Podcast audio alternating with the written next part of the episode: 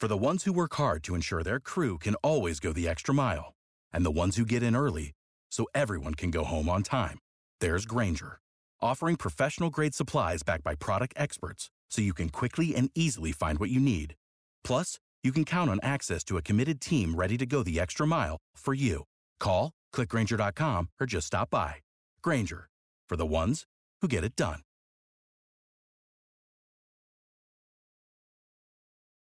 Every team, every topic, everywhere.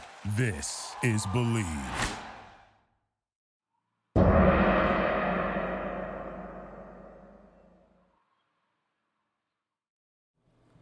Hello again.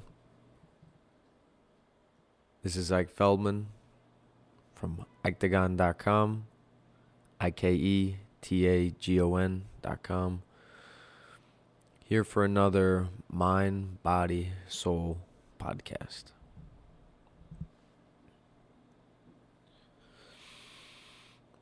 I always like to ask myself, but essentially it's the audience that's listening. I always like to ask us questions about certain fighters' motives, incentives, reasons.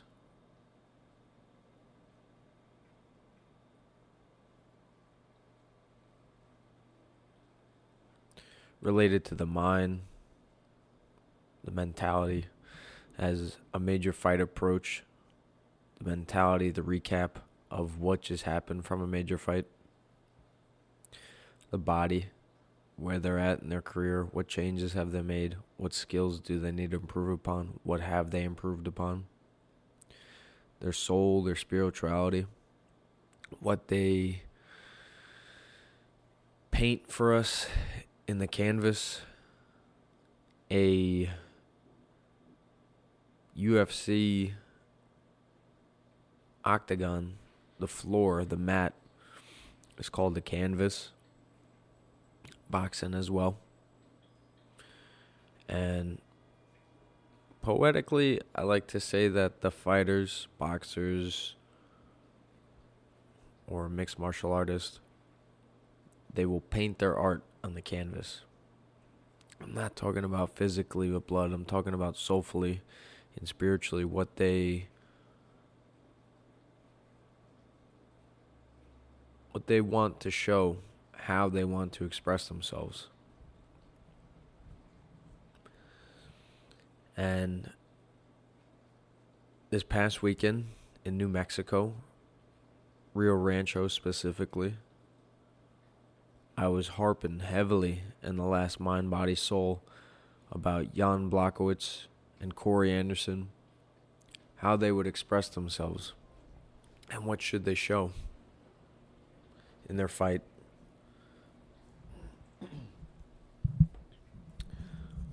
Why there should be no excuse for them to go essentially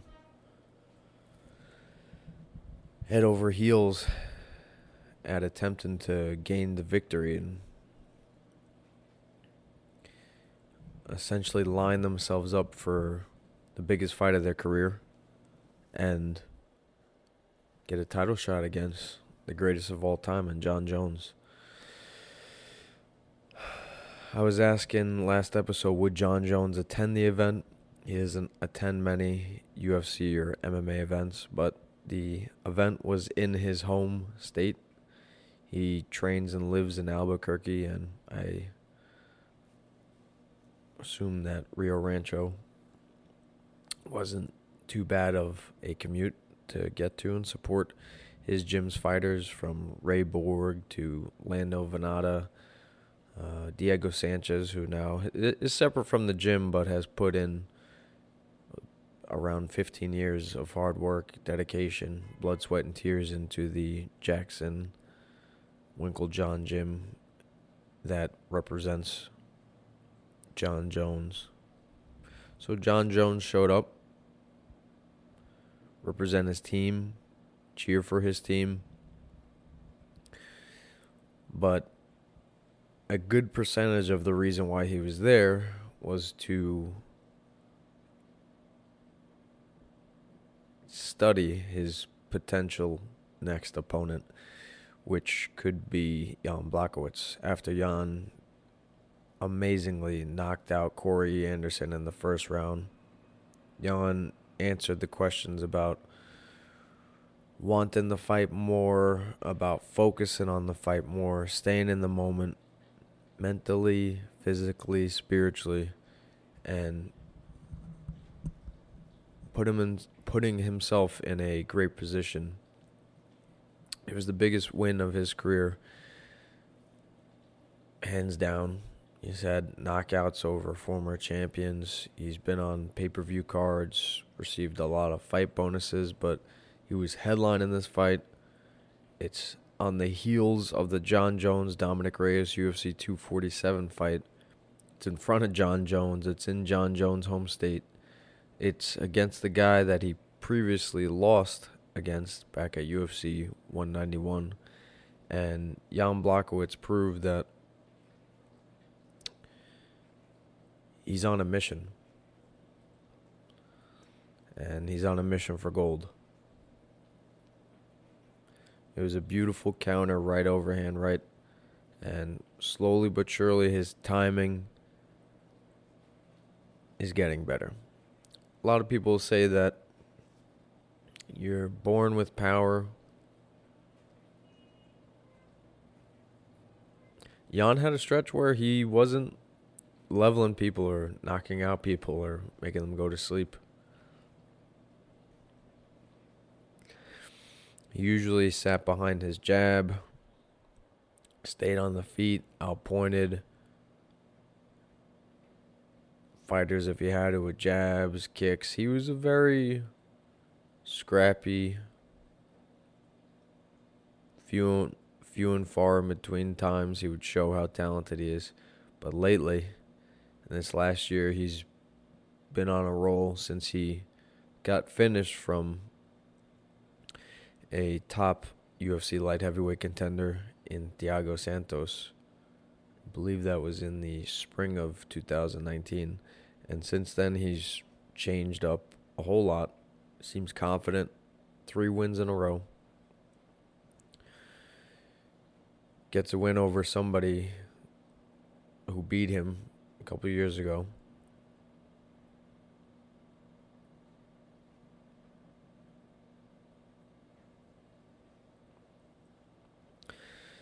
And now the ball is in Jon Jones's court.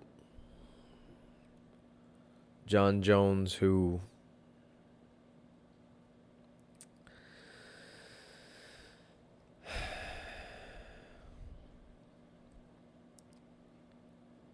he's an interesting character, and every single fight camp and every single fight week and every single fight we learn just a little more about Jon Jones's true personality. And I want to know a lot more. Conor McGregor was the the poster boy for just leaving it all out there, just fully expressing yourself, be who you are. Conor McGregor carries that Irish Celtic king mentality throughout his entire life.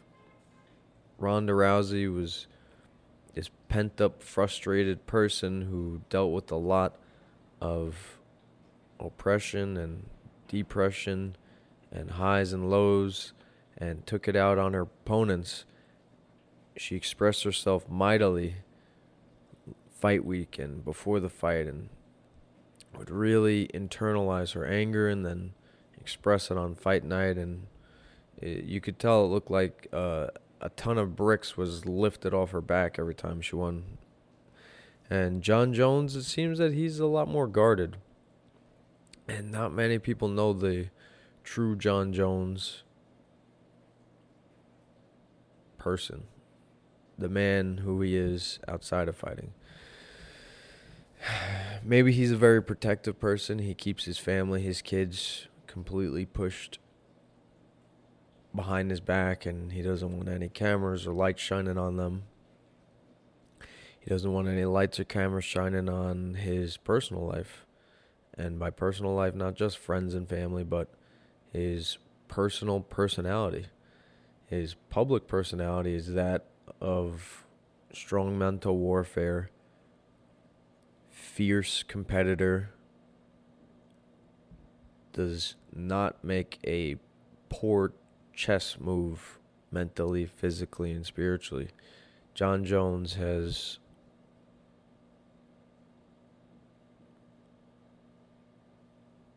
really become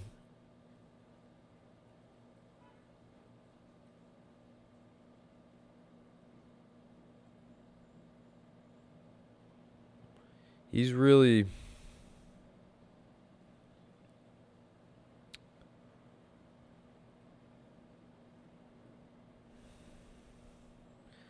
hard to tell. It's hard to tell because as I'm talking, I'm thinking of the moment that he cried when he was at the press conference when he found out he couldn't compete. Competition holds Jon together. It really is what wakes him up in the morning and gets him going the next day. Challenges, friends, and family is what Jon Jones value.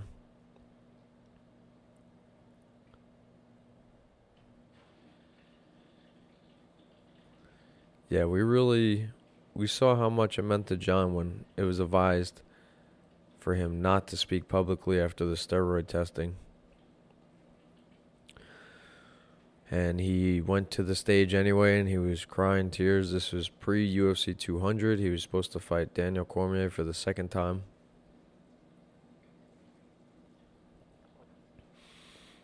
And he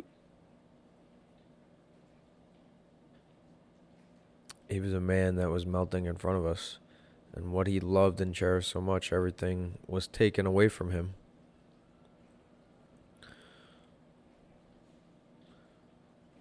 So he has shown who he is. He just. It's few and far in between. People forget about it. Fighting, challenges, and competing means everything to Jon.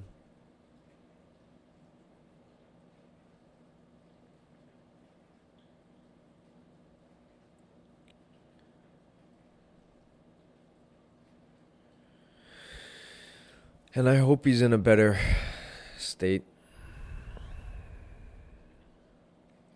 These are good problems for him to have. To be choosing opponents. Does he fight Jan Blachowicz? Is he going to rematch Dominick Reyes? Is he going to heavyweight? He's got to be loving it right now. He's coming into a nice mental peak. And he's got to be just loving that the eyeballs are on him for what decision he's going to make next. Obviously, Conor McGregor will always garner the attention of the sport. He transcends the sport. But Jon Jones is happy that he's getting some attention. All that hard work, all that grinding is being paid off. And in my opinion, he needs to push that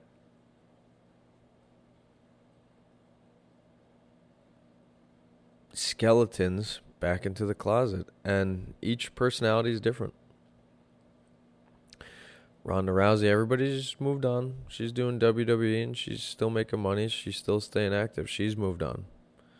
Conor McGregor, again, in their minds, they've all moved on. Conor McGregor, Ronda Rousey, Jon Jones. But call me a harsh critic. Call me the ultimate criticizer, but I want to see what Conor does when he faces true adversity. And he can move on faster from adversity than Jon Jones and Ronda because that's the way Conor works. His brain is now, now, now, now. I can't wait for tomorrow. It's got to be now. Jon Jones is a lot more methodical in terms of getting respect, losing respect, regaining respect. It's slower. Conor's is up and down, up and down. He could win a fight like he did against Cowboy, and he's back in the good graces of the public. he could screw up tomorrow, get arrested again, and then he's down, and then fight again, win, and he's up. Jon Jones is. He's gone. Three whole fights. Excuse me, maybe two fights. The Thiago Santos and the Dominick Reyes without the picogram or Pico Gate being a discussion. And it shows you it started uh, a little over a year ago and it still hangs over him. But Jon has to keep moving forward, be smarter. And if he can go two whole years, I think everybody will move on. McGregor, he can win the public over as he did uh, with one fell swoop. But again, he can lose it quicker. And Jon Jones could lose it slower and gain it slower. McGregor's the roller coaster. But I believe Jon will keep moving towards the light, being a better person and a role model. And in his community, I'm, I'm sure he does a lot of role model esque things in terms of his time and where he puts his time and in the community. But this is good that Jon has good problems to balance. No more court dates.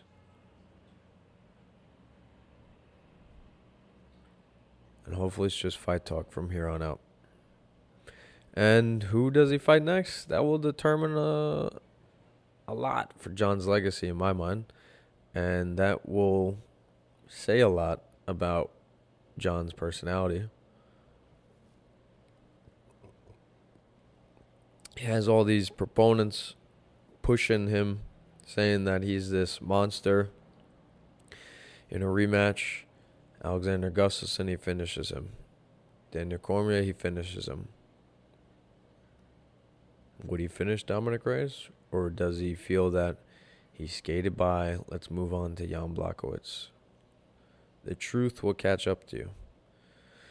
And I would love to see Jon versus Dominick Reyes, Jon versus Jan, Jon moving up to heavyweight.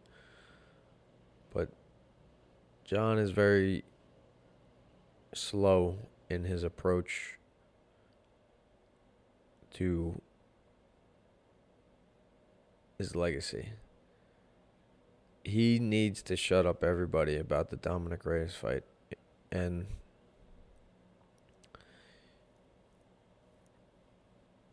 if he went out there and fought Jan and lost, people say, well, that's what you get. That was a match too late. People say, why'd you duck Reyes? That will hang over Jon's mind, and he will be asked about Dominick Reyes, even if he gets a fight with Jan Blachowicz. if he was to move to heavyweight, that's probably the second best move in terms of quieting the haters. If he just was like Dominick Reyes was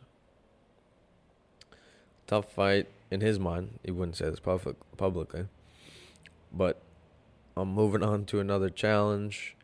If he fought at heavyweight against Ngannou, Stipe, DC, that would silence everybody and we would look forward to one of the biggest fights in UFC history.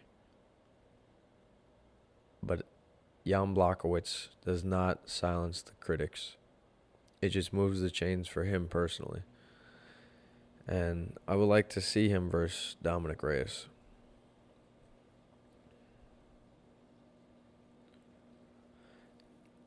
And nobody's pushing this enough. Dominick Reyes said this in the post fight press conference. It was his first five round fight. So he miscalculated cardio wise and he miscalculated gas tank wise and he pushed too early. He wasn't scared of Jon Jones. I would love to see the adjustments he makes. More importantly, I would love to see the adjustments Jon makes. Does Jon figure out a better way to wrestle Dominick? Does he figure out a better way to use his elbows or knees. I'd love to see it. Because I don't think Jon is ready for heavyweight. And Blachowicz is the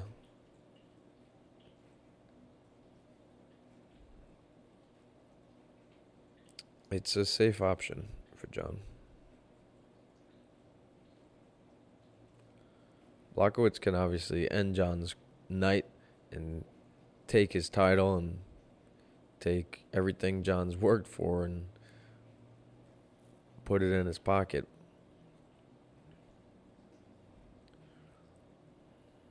But we'll see where Jon is. This would be the closest rematch he's done with uh, Gustafsson. It was UFC 165. Three years later, then UFC 232. Daniel Cormier, Jon Jones 1 was UFC 182. The rematch was UFC 214. So Jon's usually have space has space in between. And it's getting kind of iffy for him. That's why. What's weighing on his mind? Thiago Santos won the fight in one judge's eyes back at UFC 239. And Jon could have lost the title if Anthony Smith cashed in on that illegal knee that Jon threw and win by disqualification and take the title. Jon is skating on thin ice. And every time he gets a win, it's making it to the land. He still has to skate across that pond. And he studies the pond every day. He studies, studies, studies. He looks at the weather. What's the best day to skate this pond? He goes as fast as he can, sometimes calculated as he can, and he makes it across the pond. Sometimes it cracks a little behind him.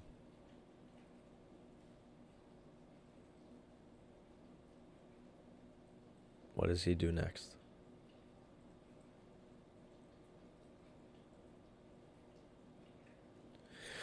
What's next for the UFC is UFC Auckland, Dan Hooker versus Paul Felder. This is a match that just makes a ton of sense.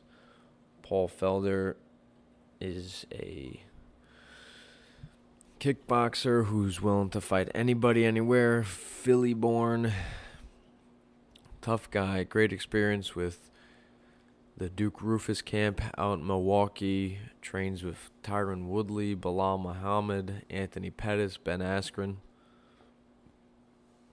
He's a veteran. He's fought the who's who in the lightweight division. He's a fantastic broadcaster.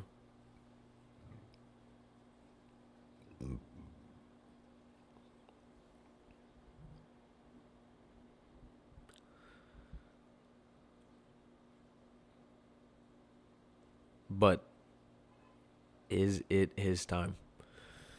Or is it Dan Hooker's time? The wild kickboxing. I'm fine from any type of position. Dan Hooker, who's now finally grown into a seasoned and well rounded mixed martial artist who's surrounded by top tier fighters like Alexander Volkanovski, Israel Adesanya, who's a main training partner of his, UFC middleweight champion. Dan Hooker, he had a bad 2018 when he it ended with him being beat down by Edson Barbosa, one of the best kickboxers. Back in December 2018, he then went on to turn it around by finishing James Vick and outstriking, being able to stand on his feet against Al Iaquinta back at UFC 243. Both fighters, and this is a home game for Dan Hooker. It's in New Zealand. It's I don't know how far the travel is from City Kickboxing Gym in New Zealand, but this is a home game for Dan Hooker. Credit to Paul Felder for going out there not being scared to want to throw some bones on somebody's home turf. Al Iaquinta wasn't, but will Paul Felder be victorious?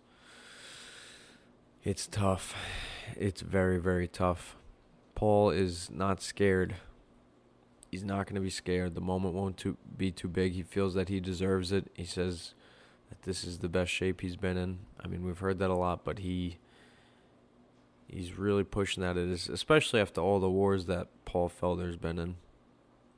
For him to say that this is the best he's been in, he's definitely a cerebral guy. So maybe he's discovered some fountain of health, and Dan Hooker is just doing well, doing very well. Came into the UFC on fire, then got stopped, moved up slowly but surely. Uh, basically a two steps forward, one step back type of guy, and he is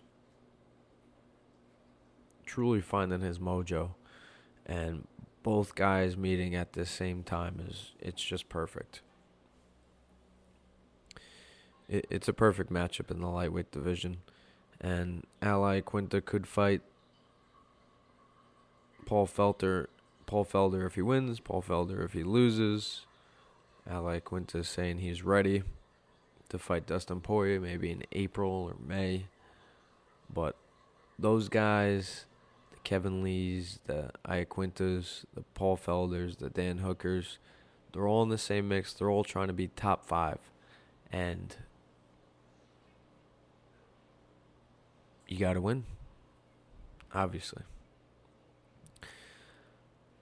I just, the fact that it's at home and Dan Hooker can feel that extra energy. He's going to have to dig deep, though, to win. This isn't going to be an easy win. Paul Felder is not easy to put away, and he's willing to stand and trade. Maybe Hooker was lucky that Iaquinta was stationary in the first round. He chipped away at that calf kick, and then Al was a a hurt fighter trying to do takedowns, and Hooker was able to shake him off and keep the fight where he wanted and Al Iaquinta really had to bite down his mouthpiece and maintain composure through those three rounds.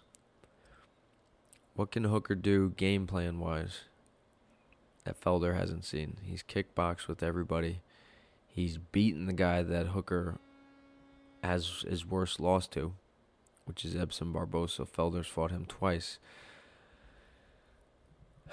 You can really see that Hooker is different from the pack in the fact that how long he is. He's very gangly and lengthy. UFC lightweight. He's about six one, maybe six two, and he's good on his feet. He's not slow. He's very agile, and Felder is a, a tough, condensed kickboxer that's loose. He has a lot of muscle, and maybe that helps him avoid taking damage to the midsection and to the legs. He's well built, and Hooker is very stringy, so it's definitely a contrast in bodies. I think Hooker, it's huge that Felder's had this long travel, and I believe he traveled about seven to ten days out to get acclimated to the Auckland and New Zealand atmosphere and temperature and Al Iaquinta did two weeks and it didn't work out with work out for him. But Felder is a student of the game. I think Hooker still edges him out. Five round fight.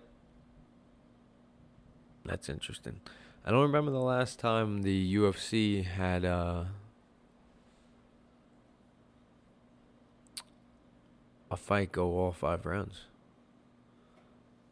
I mean, I just talked about it. How, how could I forget? Uh, UFC 247, the main event. But a non UFC title fight? I don't know. I think it's been a while.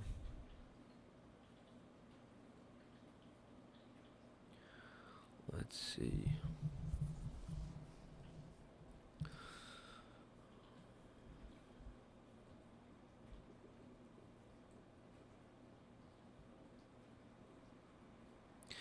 Covington Usman won five rounds. Okay. Okay, the last one was uh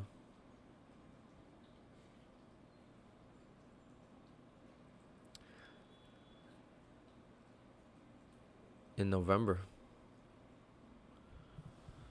So about three months ago was the f- last non-UFC or last non-title fight to go, the complete rounds.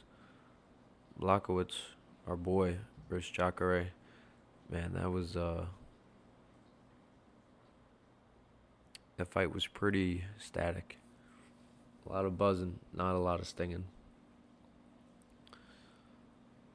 So, Paul Felder versus Dan Hooker. Should be a good fight. I give the edge to Dan Hooker. Light heavyweight, Jimmy Crute versus Michael Oleksiejczuk. Now, I know Michael. I've seen a lot of his fights but I can never land his name. He I learned about him when he stopped Long Island local Gian Villante in Copenhagen or Poland last year. And he does not look like a light heavyweight. He looks like he should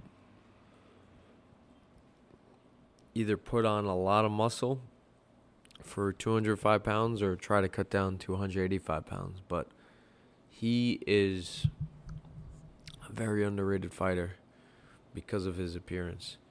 He absolutely destroys when he finds his range and a home for that left hand. But unfortunately, he needs to get back into the win column. The UFC was trying to elevate him. He was on a three fight win streak and then the UFC stepped him up to Ovince St. Preux, and he got stopped because of what else? An Ovince St. Preux choke. And Jimmy Crut, or Crute, he is a local for this card, for the New Zealand card.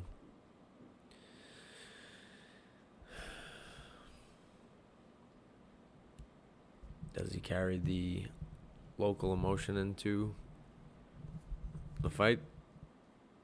Does Michael Oleksiejczuk does he take advantage of the over emotion? Both fighters need a win. It's not like both are on heavy win streaks.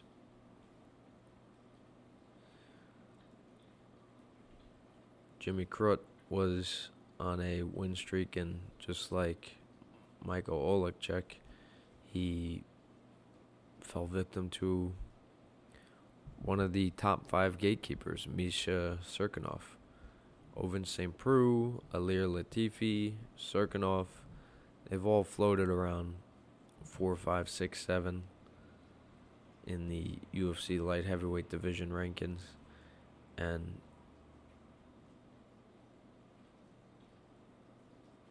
shows you Crute and Oleksiejczuk.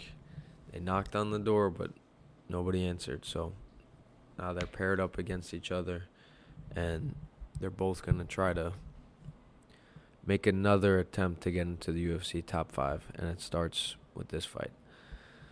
I like Michael Oleksiejczuk because of his uh, his confidence in his striking. And Crute has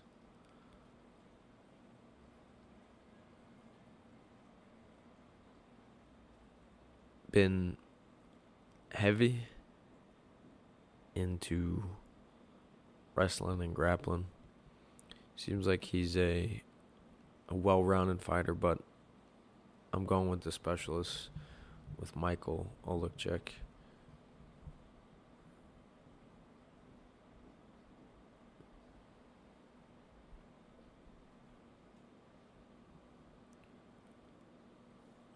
Other fighters Karolina Kowalkiewicz, Zubaira Tukhugov, Emil Meek returns. Kai Kara-France tries to make a wrong a right after he lost to Brandon Moreno recently. I think it was in December or November. And he's turning around because this is a local fight. He's also a training partner of Dan Hooker and Israel Adesanya. And Angela Hill, who was just on the Rogan podcast, will try to keep the wins going against Loma, Luke Bombi.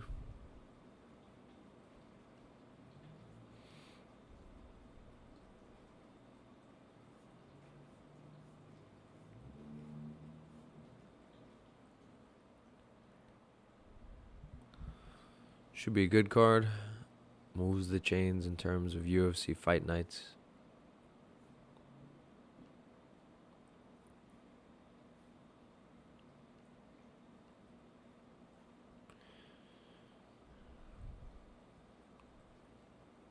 Next week should be a fun card. We have a title fight, and it's free, no pay per view. Benavides versus Figueiredo. The UFC flyweight title on the line. So next week should be fun. This week should be fun. I'll be watching, maybe live, maybe not. There's the boxing fight with Tyson Fury and Deontay Wilder.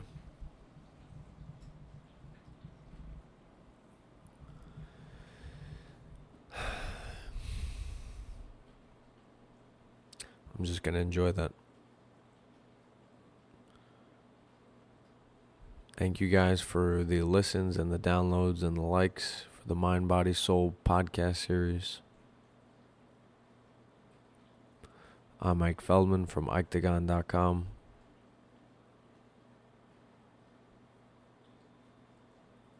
Thank you.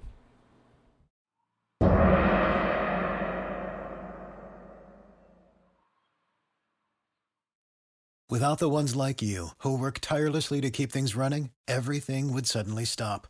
Hospitals, factories, schools, and power plants, they all depend on you. No matter the weather, emergency, or time of day, you're the ones who get it done. At Grainger, we're here for you with professional grade industrial supplies. Count on real time product availability and fast delivery. Call clickgrainger.com or just stop by. Grainger for the ones who get it done.